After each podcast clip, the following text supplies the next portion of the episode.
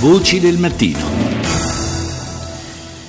Il eh, Consiglio europeo, che si è concluso a tarda notte a Bruxelles, eh, ha, come ormai è diventato quasi, quasi abitudine, eh, ha avuto al centro il tema della, dell'immigrazione, il, eh, il, modo per affrontare, per gestire questi eh, flussi eh, di migranti e soprattutto negli ultimi mesi di profughi che scappano dalle zone di guerra e segnatamente dalla Siria è coinciso con un fatto grave di cronaca, lo avrete sentito, il eh, profugo dal, dall'Afghanistan che è stato ucciso alla frontiera bulgara da guardie di frontiera. Insomma, una situazione che su questo fronte resta davvero difficile ed esplosiva. Abbiamo sentito tanto parlare in queste settimane, in questi mesi di superamento dei trattati di Dublino.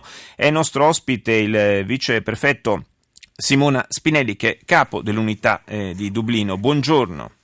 Buongiorno, buongiorno ai radioascoltatori. Eh, dunque, mm, quando sentiamo parlare di superamento del, dei trattati di Dublino, eh, in che direzione significa che intendiamo e possiamo andare? Allora, intanto una piccola precisazione, eh, la prima mm, convenzione era un trattato, adesso siamo alla fase del regolamento Dublino 3, quindi è una normativa direttamente applicabile nel nostro paese. Sì. Il superamento eh, è perché già in questa revisione a partire dal 2014 ci sono delle mh, regole alternative alla responsabilità del paese di primo ingresso per l'esame della domanda di asilo dei migranti che intendono richiederlo sul territorio europeo.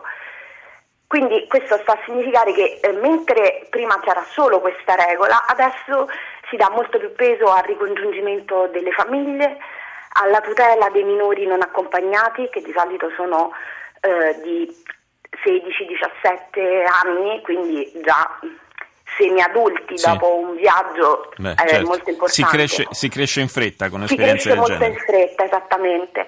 E, ehm, adesso il superamento ulteriore perché il Consiglio europeo da ultimo ha, uh, nel mese di settembre ha adottato delle decisioni sul ricollocamento di alcuni di questi migranti, le cifre sono ben note, eh, l'Italia eh, potrà ricollocare una, 40.000 eh, eritrei, siriani e iracheni secondo le statistiche perché hanno un più alto eh, riconoscimento delle domande, quindi sono sicuramente in base alla nazionalità eh, titolari del, eh, del, diritto del riconoscimento del, della protezione umanitaria.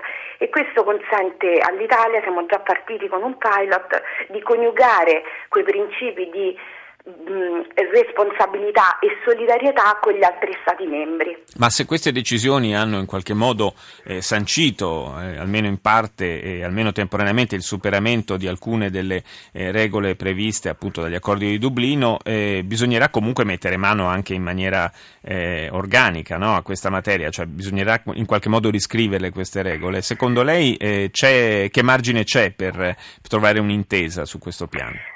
Guardi, il regolamento è soggetto a una revisione mh, normale prevista proprio al suo interno.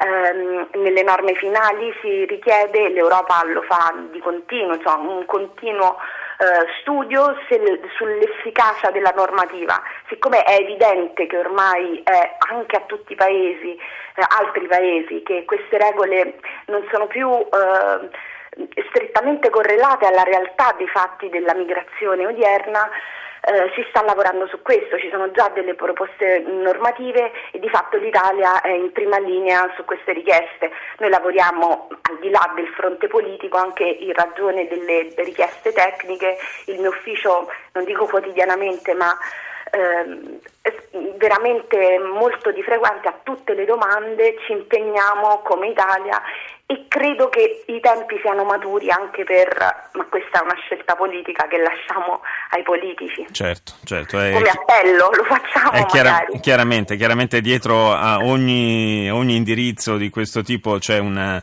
una, scelta politica di fondo e vedremo in che direzione si andrà. Io eh, ringrazio per essere stata con noi il viceprefetto Simona Spinelli, grazie, buona giornata e buon lavoro.